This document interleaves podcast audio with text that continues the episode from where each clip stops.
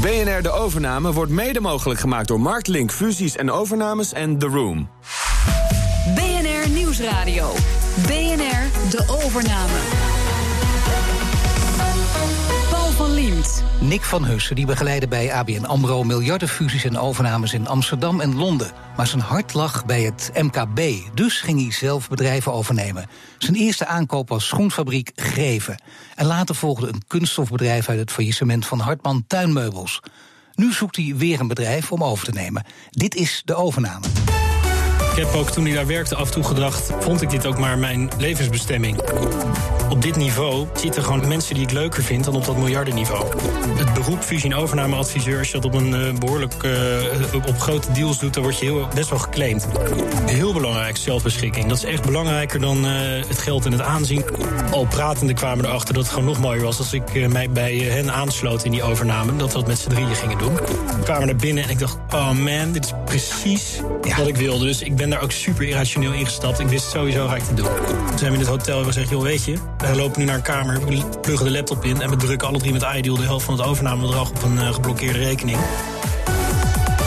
En ik, de grote deals met de fondsen als Blackstone, daar gaat het om miljarden. En dat wordt vaak gekenschetst als uh, de Champions League... als het gaat om fusies en overnames. Dan denk je, nou, die man zit er op zijn plaats, wil er nooit meer weg. Uh, ja, dat, uh, dat is een leuk begin. Want ik, ik heb ook toen ik daar werkte af en toe gedacht... vond ik dit ook maar mijn levensbestemming. Want had ik nu al meteen na mijn afstuderen op een plek gezeten. Alleen, ik, ik wist al vrij rap van... ik vind het heel leuk, ik ga hier een hele mooie tijd hebben... maar ehm, het gaat lange termijn, moet het wat anders worden voor me. Toch heb je het vier jaar gedaan. En uh, het lijkt mij ook een testosteronwereldje. Misschien heb ik, heb ik het verkeerd. Klopt of, helemaal. Toch wel? Ja. Nou, en dan zit je dan vier jaar in. Dan denk je, nou, dat kan nog een tijdje doorgaan. Ja, het, het, uh, dat had gekund. Het, er zijn eigenlijk twee dingen die, die daar best wel een grote rol in speelden. Uh, de eerste week dat ik er werkte, ging ik met een wat hoger geplaatst iemand van mijn afdeling, van de fusie- en overnameafdeling lunchen. En die zei: Ja, ik vind het achteraf ontzettend eerlijk dat hij dat gewoon zei als je ooit wat anders wil gaan doen, dan moet je op tijd uitstappen. Want het is gewoon een, uh, sowieso bij een bank, zeker hier, is uh, een, uh, een, beroep waar je alles voor geeft en daar en royaal voor betaald wordt. En dat gaat wennen. Dus als je eruit wil, doe het op tijd. En toen dacht ik, deze onthoud ik. Dus, ja, maar toch een lastig ook natuurlijk, want het gaat winnen. Je wordt ruim betaald, testosteron, alles bij elkaar. Dan denk je, nou, er zijn, ik ken heel veel mannen die dat heel lang hebben volgehouden en dat ook graag wilden. Ja, ik denk dat ik het, ik denk dat ik het ook wel heel lang had volgehouden. Misschien wel uh, tot mijn pensioen. Uh, maar uh, ja, mijn gevoel zei toch anders. Ehm, ja, als je kijkt naar, naar het financiële aspect. Dat is voor mij niet de boventoon. Het, natuurlijk, men zegt geld maakt niet gelukkig. Maar andersom, geld maakt meestal ook niet ongelukkig. Maar het is niet zo dat voor mij belangrijk is ja, die, de, ja, het excessieve geld wat je soms kan verdienen, dat is voor niet de boventoon. Dus dat was voor mij niet heel moeilijk om daar afscheid van te nemen. Wat heeft je nou echt over de streep getrokken om iets anders te gaan doen? Echt over de streep uh, was dat. Uh, ja, dat waren twee dingen. De eerste was dat ik uh, op een gegeven moment bij een transactie betrokken was. En dat was de belangrijkste. Uh, dat was eigenlijk een klein deeltje. Wat op die afdeling dan toch een beetje het mindere werk was. Werd wel met evenveel liefde gedaan. Maar het was natuurlijk minder gaaf dan de miljardenovername. En dat was Bakker Barendrecht. Dat was een, de groente- en fruitdistributeur voor Albert Heijn en een paar andere bedrijven. Dat was een schitterend bedrijf. En ik vond die mensen waar ik die deal mee deed intens prettig. Ik vond het gewoon hele aardige lui. Ik dacht, in, in, op dit niveau zitten gewoon hele mensen die ik leuker vind dan op dat miljardenniveau.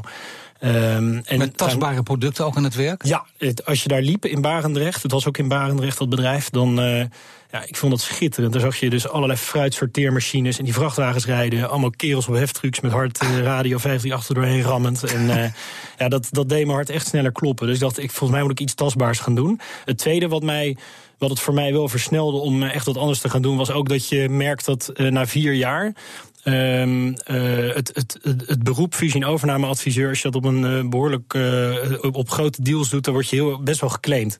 Dus het gebeurt gewoon dat je ja, te horen krijgt op vrijdagavond, ja, dit weekend moet er doorgewerkt worden. En daar ging alles voor opzij. Daar heb ik ook nooit moeilijk over gedaan, daar kies je voor.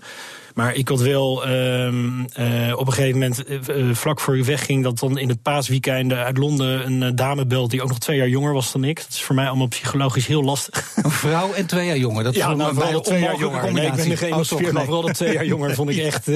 Weet je wel, die begonnen, ja, we moeten door het model heen gaan. Dat ik dacht, ja, mijn god man, ik vind het prima dat jij geen privéleven hebt met Pasen... maar hier voel ik me gewoon te goed voor, weet je. Dat ga ik niet doen. Dus, nee, dat zat niet in je karakter. Je wil gewoon toch in ieder geval zelf de vrijheid houden... en zelf ja, in ieder geval de regie in handen houden. Heel belangrijk, zelfbeschikking. Dat is echt belangrijker dan het geld en het aanzien. Dat is gewoon het allerbelangrijkste is dat, dat ik zelf dingen beslis... en over mezelf beschik. vind ik heel fijn. Dan moet het op je pad komen. Het kwam ook op je, op je pad om overnames zelf te gaan doen. Dus niet namens de bank, maar zelf te gaan doen. Ja. Alleen ja, dat komt niet zomaar. Ik zeg al op je pad, maar het komt niet uit de lucht vallen. Hoe ging dat? Ik had twee uh, collega's binnen ABN AMRO. Die waren eigenlijk een jaar Remco van de Heuvel Mark Gitsels. Die waren een jaar daarvoor al weggegaan bij de bank... om een bedrijf te gaan zoeken om over te nemen. En toen ik, uh, toen ik in Londen werkte, toen kwam Mark over en die zei: Ja, wij gaan dat Geven overnemen. Zei ik: Wauw, daar wil ik in mee investeren. Ik vind het super gaaf om mee te kijken. Geven, als schoenenfabriek. De schoenenfabriek. En toen, maar al, al pratende kwamen erachter dat het gewoon nog mooier was als ik mij bij hen aansloot in die overname. Dat we dat met z'n drieën gingen doen. En uh, dus dat gaf een stroomversnelling aan, aan het hele gebeuren. En binnen no time was ik toen bij hen aangesloten en namen we geven over. En dan merk je ook uh, hoe dat zit met je achtergrond als bankier. Hè. Dat kan ook tegen je gaan werken. Dat ze denken, oh, dat zijn uh, nou, die, jongens van de miljarden... die zijn de snelle pakken, de mooie pakken en zo... en die komen dan opeens hier bij een kleine MKB-bedrijf rondlopen. Ja, ik denk niet, ik denk niet dat we die, die attitude hadden... van, uh, van dat je zo'n enorme goudgerande bankier bent... Um, maar het, je moet vooral heel veel uitvinden. Eigenlijk, als je kijkt naar aandacht werkt het enorm in ons voordeel. Uh, drie mannen van de Zuidas ABN AMRO die een uh, schoenfabriek in Waalwijk overnemen. Dat, uh, ja, dat was echt stond overal in de pers. En, en dat is natuurlijk meteen een hele goede start. Want het is een consumentenproduct uiteindelijk. Dus als je in de krant staat, word je gekocht. Dus dat waren, eigenlijk werkt dat best wel in ons voordeel, moet ik zeggen. Is het ook vanaf het begin meteen bevallen? Dat je dacht, ik heb de juiste stap gemaakt? Ja, ik heb, ja, ik heb misschien... Na een paar maanden dacht ik nog één keer terug aan het oude werk. En uh, dat was omdat ik toch ook nog wel toen uh, af en toe uh, alleen gewoon thuis zat te werken. En bij, wat bij ABN AMRO, ja, wat ik nooit meer heb teruggekregen wat ik daar had... is dat je op een kamer met 15 man zit... en zo onvoorstelbaar veel vriendschap, lol heb gehad. En wat ik miste was het internationaal werken. Ik heb dat nu inmiddels weer volop terug, gelukkig. Maar dat vind ik ontzettend leuk ook. Ja, dat hadden we in het begin helemaal niet. Maar voor de rest heb ik eigenlijk nooit nooit omgekeken of gedacht, ging ik maar terug. Nee. En zelfs blij geweest dat je bent weggegaan? Ja, ik, ik ben er happy mee. Ja. Ja. Toen je bij Gever zat, uh, want dat zit dan in je, je wil niet klein blijven, je wil ook gaan groeien. En er kwam iets anders langs en dat was uh, Hartman Tuinmeubels. Die gingen ja. failliet. En een onderdeel, geloof ik, van, van uh, de hele inboedel was de kunststofproductie. Ja, Hartman Tuinmeubelen was een zeer gerenommeerd tuinmeubelmerk. En een van onze mee, hadden bij Geven wat mede-investeerders die al meer ervaring hadden. Want dat hadden we gewoon nodig als oud-bankiers. En een daarvan was Frans Havekens. En die die zei ons, ja, Hartman Tuinmeubelen is door een, gaat door een faillissement heen. Dat wordt doorgestart. En die investeerders die doorstarten willen de kunststofproductiepoot... waar die tuinmeubelen worden gemaakt, En dat, dat, is, dat is een hele goede stap ook. En Nike maakt ook zijn eigen schoenen niet. En Apple maakt zijn iPhones niet. Dus dat is van deze tijd. En nie, ja, bijna niemand wilde eigenlijk naar die fabriek kijken. En uh, ja, ik weet nog dat ik met Frans de eerste keer meeging... in februari 2006. En ik kwam naar binnen en ik dacht... oh man, dit is precies ja. wat ik wilde. Dus ik ben daar ook super irrationeel ingestapt. Ik wist sowieso ga ik te doen. Maar wel gevaarlijk eigenlijk, hè? Super rationele instappen. Ja. 70% 70% van de overnames mislukt, hè? Blijkt uiteindelijk toch het onderzoek. Ja, ja, dat is in ieder geval het onderzoek wat ik uh, afgelopen jaar al het lees. Dat is al heel lang een getal. Uh, 70% is niet succesvol, 30 wel. Maar omdat je net zei irrationeel, dat heeft er vaak mee te maken volgens mij. Dat is ook een vrij dodelijke combinatie. Aan de ene kant weten dat dit de statistieken zijn, ja. dat 70% misgaat... en dat ja. het ook vaak dus op irrationele stappen gebaseerd is. Ja, nou het is wel zo dat uh, ik deed deze overname met, uh, samen met Frans en nog mijn uh, andere huidige partner Bart-Jan Keizer. Um, die, uh, die, zijn die waren al een stuk minder onbezonnen dan ik in mijn jeugdigheid. Dus die is enorm goed uh, gerekend en met de bank overlegd hoe we die doorstart van die fabrieken deden. Uh, hè, dus ik kon dat ook wel een beetje voor mezelf beslissen, omdat ik twee mannen zag waarvan ik dacht, ja, dat het zit sowieso wel, wel goed. maar ik denk, ik denk dat iedereen die dit soort dingen doet, en ondernemers zo, je moet ook gewoon geluk hebben. Hè, ik hoor ja, ik hoor best wel eens hele goede kerels bij wie het niet is gelukt. Dat ik denk, ja, maar begin opnieuw. Je hebt gewoon geen geluk gehad. Andersom hoor je ook uh, hele succesvolle mannen waarvan ik denk, ja, je hebt ook een keer best wel geluk gehad. En zo Heb goed jij tot nu toe eigenlijk uh, voortdurend geluk gehad? Uh, althans, toen je op eigen poten ging staan? Uh, nee hoor, we hebben, ik heb ook in een of andere tandartsbusiness uh, geïnvesteerd. Ja. En uh, dat was gelukkig geen wereldbedrag, maar dat was echt een puinhoop. Dus dat, dat je iets meer over zeggen? Wat, wat, wat, was daar, eh, wat ging daar mis? Ehm, ja, wij investeerden in een eh, man die, eh, die was standaards. En die, eh, die had een of ander concept om, om bruggen te laten ontwerpen in, ergens in het Verre Oosten. En dat kon je dan allemaal via de computer doen. En ja, dat bleek gewoon één luchtkasteel toen we daar geld in hadden gestopt. Bleek toch dat dat allemaal veel minder veelbelovend was. Opgelicht op het anders? Nou, wel richting, ja. Ja, dat was wel. Uh... Ja, serieus? Ook gedacht ja, om nee, ik ben daar enorm. Dat, ik ben ook blij dat ik dat heb gedaan. Ik bedoel, ik ben er echt niet van uh, failliet gegaan. Ik had er gewoon een, een belangetje in. Uh, zoveel lessen van geleerd. Wat leer je dan vooral? Dat er schurken rondlopen. Ja, nee, die heel aardig zijn. En ze zeggen dat ook, ja, dat is dan natuurlijk heel extreem. Maar van Holleder wordt ook altijd gezegd dat hij aan de bar schijnt dat zo'n leuke kerel te zijn. Maar op het moment dat je in zijn wereld komt, kom je er nooit meer uit. Ja, dat, dat, eh, dat zie je daar ook heel. maar het zit heel diep als je deze vergelijking maakt uh, tussen de tandarts nou, en Holleder. Die man die dat deed, die was echt een schurk. Ja, die, is echt, die zit niet goed in elkaar gewoon. Die, die, die heeft ja, allemaal mensen geld opgehaald. En hij maar betekent dat, bij volgende overnames dat jij veel meer oplet? Dat je, dat je bijvoorbeeld in plaats van één gesprek vier gesprekken voert of vijf gesprekken? Ja, en ik heb geleerd daar, omdat uh, Bel uh, er was een bepaald e-mailtje van die man in dat overnametraject. weet ik nog goed. Ik was ergens in Frankrijk met mijn vrouw op een campingje aan het rondtrekken. En ik stond op een campingje en ik zag op mijn Blackberry dat mailtje. Toen dacht ik, wow, dit is een onprettige tekst. En ik heb nu geleerd om naar, naar dat, weet je, dan heb je zo'n zesde zintuig. Maar ja, je bent een half jaar of zo voor jezelf begonnen. denk je, wat, dit is zo naar wat die man uh, doet. En nu heb ik geleerd om dan ook gewoon te denken, joh, wij gaan, dit gaat gewoon helemaal niet werken. Moeten wij nog tien jaar door als je dit nu al doet? En uh, iets, iets word ik niet happy van bij jou. Meestal is het bij jou goed gegaan hè, in, in deze nieuwe positie. Uh, jullie zijn ook uiteindelijk bij DSM zelfs terechtgekomen. Wat, wat heb je bij DSM gedaan? Bij DSM, eh, dat was in 2011, um, daar kwam een bedrijfsonderdeel te koop. DSM heeft onder andere een hele grote poot, die, uh, een, een, tak die plastics uh, mengt. En dat is eigenlijk wat wij in Enschede ook doen in die fabriek. En daar kwam een onderdeel bij DSM te koop met een ja, mooie technologie erin, een productrange. die dus echt helemaal in dat bedrijf zat, als levend vlees. En, um, maar wel negatief draaide, niet goed draaide. En die kwam te koop. En uh, ja, wij zijn daar aan tafel gegaan. En we hadden eigenlijk uh, een paar hele grote redenen waarom we heel graag die overname wilden doen. En, uh, en uh, ja, dat was onder andere dat we die productie draaiden in een fabriek in België. Maar die konden wij naar onze fabriek in Enschede halen. Dus dan konden we dat in eigen huis halen, zelf die dekking hebben. we haalden daar ook een paar hele getalenteerde chemici met kunststofervaring binnen. En wat ook een hele grote reden was, was dat uh, het, het kantoor was gevestigd op Gemmelot. Dat is het chemisch cluster in, uh, bij Geleen in Limburg. Dat is echt schitterend. Als je ooit op de A2 rijdt naar het zuiden toe, kijk naar links. Het is heel gaaf. Ja. En uh, ja, dat was voor ons een enorme gateway naar alle kennis die daar zit. Je kan natuurlijk altijd aanbellen en meetings hebben, maar als daar een paar man op kantoor zitten, dan zit je er echt. En als je het gemist hebt op de terugweg, nog even naar rechts kijken. Dan moet je naar rechts kijken. Straks, straks investeerder of ondernemer. Nieuwsradio. BNR De Overname. Nick van Hussen nam een schoenfabriek, een kunststoffabriek en een productielijn over. En nu zoekt hij nieuwe investeringen. Nieuwe bedrijven, waar moeten die aan voldoen? Uh, wij, wij houden heel erg van business to business. Heel veel van maakindustrie, daar hebben we heel veel mee. Ook uh, omdat we een paar bedrijven daarin gehad hebben of nu nog bezitten. En uh, ja, verder, ze moeten wel enige omvang hebben. Ik heb wel, uh, ik heb in 2009 ook een kleine doorstart gedaan van een recyclingbedrijf, waar denk ik maar 15 man werkte. Ja, en dan merk je gewoon dat je zelf. Uh, je tijd is gewoon niet genoeg kostbaar in zo'n bedrijf om echt impact te hebben. Dus hoe, vind je, hoe vind je toch de juiste overnamekandidaat? Want wat je nu vertelt, daar moet je gewoon op letten. Maar wat is nog meer van, ik zou bijna zeggen, van essentieel belang?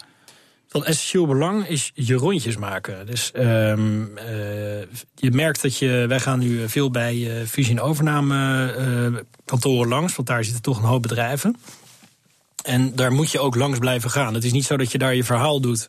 En dan ga je natuurlijk uit elkaar en zegt iedereen: ja, we gaan zeker dingen doen. Maar je merkt dat je na een paar maanden vergeten bent. Ik begrijp dat ook wel. Dus je moet daar elke ja, half jaar eigenlijk weer langs gaan. Bij alle partijen waar je denkt waar mooie bedrijven zitten om uh, te laten weten, well, ja, we zijn er nog steeds en uh, we hebben nog steeds die ambitie. En, maar ja, eh, je wil ook aangeven dat je onderscheidt. Je hebt ook heel veel private equity partijen ja. of, of, ondernemers die zichzelf ergens willen inkopen. Ja. Jullie willen aangeven waarom je anders en beter bent. En hoe doe je dat? Ja, ik denk dat wij echt wel een uitzonderlijke aanpak hebben. In zoverre dat A, wij doen het met eigen geld. Dus uh, niet met een fonds. Dat, dat maakt je heel slagvaardig. Uh, als voorbeeld bij die overname bij DSM. Daar werd op een gegeven moment enorm lang gesoebat door de juristen over, uh, over of wij wel met het geld over de brug gingen komen. Toen zijn we in het hotel en gezegd: joh, weet je, we lopen nu naar een kamer, we pluggen de laptop in en we drukken alle drie met Ideal de helft van het overnamebedrag op een uh, geblokkeerde rekening. En dan zijn we daar ook weer vanaf. Ja. Dus dat was toen dat punt, daar hadden we nog uren met juristen over kunnen miepen. Maar we wilden gewoon. Dus dat was toen in 10 minuten opgelost. Dus we hebben ook niet een investment committee waar je naartoe moet. Of waar later. Uh, dit kan je natuurlijk nooit doen als je met andermans geld belegt. Dat. En ik denk B, wat ons heel erg onderscheidt, is dat we echt zelf in die bedrijven gaan. Uh, dus ik, als, als, je mij tegenover iemand in een productiebedrijf zet, dan kan ik dagenlang met hem praten over wat er gebeurt en, en, en wat zijn plannen zijn en uh, wat wij doen, wat ik heb gedaan. En uh, dat, dat is natuurlijk ook wel leuker maar dat dan je iemand... betrokkenheid toont natuurlijk. En dat is, maar dat Ja. is op korte termijn. betekent het wel dat je na een paar weken of een paar maanden zelfs ook weg kunt gaan? Of blijf je altijd wel Nee. een paar jaar verbonden? Nee, dat is eigenlijk de C van de opsomming. Dat is dat, je, dat wij geen, omdat het eigen geld is, geen verkoophorizon hebben. Dus als je kijkt, die. Uh, ja, ik, ik heb bijvoorbeeld ook, ook nog een internetbedrijf 2005 opgericht, een verhuur woningwebsite voor uh, verhuurwoningen in de vrije sector. Pararius zit ik na tien jaar nog steeds als aandeelhouder in. Uh, de fabrieken in Enschede hebben wij nog. Uh, Iparex uit DSM hebben we nog. Wij hebben niet een dwang van het moet binnen vijf jaar weer eruit. Sterker nog, uh, voor een van onze bedrijven zijn we vorig jaar best wel vaak benaderd voor een overname. En ja, we, we, we, hebben daar nog helemaal niet zo zin in. En, Welk bedrijf is dat? Uh, de kunststof business, daar kwam dan een partij eens een keer praten. En uh, ja, wij vonden het eigenlijk A, geen hele prettige mensen. Dus dan heb je zoiets, ja, moet dat nou waar ik nou tien jaar mijn liefde in heb gestopt... Dat is een beetje nou naar aan, die, aan die tandarts uh, denken, of niet? Ja, een beetje, ja. nou niet malafide, maar wel Ja. uh, Ja. Niet, niet, niet per se zoals wij uh, het leven en, en bedrijven en zaken doen zien. Toch is dat voor jou een hele belangrijke. Blijkt ook in dit verhaal. Hè? Gewoon eh, de- buiten de rationele zaken, het onderliggende. Het moet ook, een, een, een- om het simpel te zeggen, een goed gevoel opleveren. Ja, dat absoluut. Dat is heel belangrijk. Ik zou nooit een, eh, een eh, als ik ooit een bedrijf verkoop, dat doen met iemand die daar dingen mee gaat doen waar ik het niet mee eens ben. Je moet wel denk ik accepteren als je het verkocht hebt, dat er dat het natuurlijk absoluut allemaal dingen gaan doen waar, waar je het niet mee eens bent. Misschien moet je ook gewoon bijna nooit meer teruggaan, want dat vind je toch helemaal niks meer. maar ik, ik, ik een beetje regeren over het graf mag wel. Ik vond het ook echt heel mooi bij DSM toen die overname van Iparex die we deden. Ik zag gewoon dat DSM heel erg eh, gefocust was op wat gaat er met onze mensen gebeuren. Hè? Gaan die, ja, worden die ergens in een organisatie ingebed en uiteindelijk op een zijspoor gezet? Of heeft deze overnemende partij enorme plannen en eh alle, al het beste voor met onze mensen? Ik vond het heel deftig, zeker in deze tijden. Ja, misschien gaat. We zijn best wel teruggaan naar Rijnlands volgens mij, van Anglo-Saxie naar Rijnlands. Maar dit was heel Rijnlands, die aanpak. Heel mooi. Wat is er uiteindelijk leuk aan een overname? En daar bedoel ik mee eh, als het gaat om de manier van werken. Wat het in je los kan maken. De, het, nou, ook bijna weer, dat je ze in die bankwereld hebt meegemaakt. Dat testosteron, dat, eh dat het gaat is, opspelen. het echt eh, topsport. Je hoort best vaak mensen die zeggen: Ik werk 60 uur per week. En eh, nou, ik heb in Londen gewerkt. Daar wordt 60 uur per week of meer gewerkt. Maar in Nederland denk ik dat niemand dat. Bijna niemand dat haalt. Een nacht doorwerken. Dus op maandagochtend beginnen. Dinsdagavond 9 uur die bank uitlopen. En denken: Ik heb gewoon meer dan een werkweek van Nederland gedraaid. Een hele nacht door en helemaal kapot. Maar wel, weet je, wel, iets heel moois hebben bereikt. Um, Jij vindt dat prettig? Jij vindt dat prettig om dat af en toe dus mee te maken? Ja, ik vind het heel toppen? mooi. Ja, om enorm meters te maken en dan ook echt iets heel goed neer te zetten, vind ik heel erg mooi. Dus, Nou heb je eh, natuurlijk wel medici die zeggen, eh, wacht even, dat is helemaal niet zo slim. Je kunt veel beter dit over drie dagen spreiden, dan hou je je kop er ook beter bij. Als Ja, helemaal dan mee doorgaan, eens. dat lukt ja. niet. Nee, helemaal mee eens. Maar soms vraagt de deadline toch wat anders. Je wordt absoluut, als je een nacht doorwerkt, word je minder effectief en ga je verschrikkelijke fouten Maar maken. toch vind je die dat- adrenaline wel een heel prettig onderdeel van het werk. Heel Ja. mooi. Dit zit een enorme druk op. En Het is aan je te zien. Het is echt gewoon eigenlijk eh, misschien wel de, ja, de belangrijkste reden om dit te doen ook. Ja, nee, als ik, ik heb, ik, onder druk gaat het heel erg goed met mij. Dus dat, uh, ik vind dat echt uh, heel fijn. Uh, en, en het allerlekkers vind ik, maar dat heb ik ook wel eens als ik ergens een toespraak moet houden of in de spotlight. Moet niet, niet dat dat elke week gebeurt, maar als je ergens in de spotlight staat, dan. Ja, zo, net als dit interview eigenlijk. Hè, daar, daar denk je toch tevoren over na. En als je dan naar buiten loopt en denkt, ja, het is gebeurd en het is heerlijk. Dat geeft een bepaalde kick. Ja, dat nou, heb ik bij een ja, overname Dat ook. heb je misschien tot nu toe, maar je weet niet hoe het gaat eindigen. Want we gaan nog even door. Ik wil van jou namelijk ook weten, uh, hoe zit het met de slapeloze nachten? En dan op een andere reden, namelijk uh, je eerste overname. Die heb je van je eigen geld gedaan. En dan kun jij dat fijn vinden. Jij kan de kick heerlijk vinden, maar je hebt ook een, heb je een partner? Ja, ik heb, uh, ik heb een vrouw en vier kinderen thuis. Nou ja, moet je kijken. Vrouw, vier kinderen. heb je toch ook een andere verantwoordelijkheid ook nog. Uh, dan Ja. kun jij die kick aangaan. Uh, hoe gaat dat in het, het huiselijke leven? Hoe, gaat, hoe gaan de gesprekken? Het, het, gaat zeker niet altijd over werk. Maar mijn vrouw heeft ook een eigen bedrijf. Die heeft een bedrijf in een artiestenbureau. wat ook grote evenementen, de entertainment regelt. En ja, we bespreken belangrijke dingen eigenlijk dat niet bewust, maar onbewust altijd met elkaar. Ehm, Vond zij dit een te grote gok die je hebt genomen om deze overstap te maken van de bank naar het ondernemen? Nee, nee. Zij heeft, zij heeft zich daar überhaupt uh, nooit druk over gemaakt. Ja, wat ik aan het begin van deze uitzending al zei, dat dat geld niet uh, enorm boeiend is. Dat, uh, daar heb ik dat heeft zij ook. Uh, mijn vrouw komt uit Rotterdam-Zuid en uh, is uh, absoluut niet een of ander deftig dametje wat in Verbier moet skiën. Dus die het boeit daar echt helemaal niks. Maar je kunt zo worden natuurlijk ook, hè? Dat, ja, dat, kan. nee, nee, maar dat, is, niet, nog steeds niet gebeurd. Nee hoor, nee, nee. Dus de, de, de, ja, kijk, een, een, belangrijk deel van het risico zit hem in dat het misgaat. En dat, er dan, ja, dat je dan al je geld kwijt bent. Maar ja... Wij zijn ook dol op het liedje van Ramses Shaffi. De wereld heeft mij failliet verklaard. En, en Stel je voor dat morgen alles weg is. Ja, dat is wel heel erg. Misschien Hoe gaat het wel heerlijk. ook alweer? Even kijken, want ik heb het... jij kan het zingen. heeft mij failliet verklaard. Oh, ik heb me nog nooit zo goed en bevrijd... Ja, ik zit te hoog te zingen. En bevrijd gevoeld als nu. Dat nou ja, nee, maar dat, ja, Nou, dat is een hele belangrijke. Ja. Dus, maar uh, toch zul je iets hebben veiliggesteld, of niet? Mocht alles zakelijk mislopen, moet je een flinke buffer hebben. Ja, dat moet je op enige moment. Ik ben nu 40. Ik weet dat toen bij ABN AMRO wegging... Dat een, uh, toen ik dat aankondigde, dat een... Uh, uh, ja, best wel ook. Er waren heel veel mensen die vonden het schitterend. er waren ook wel mensen die beren op de weg zagen. Onder andere een leeftijdgenoot van me. Die zei: Ja, hoe moet dat dan met je kinderen later?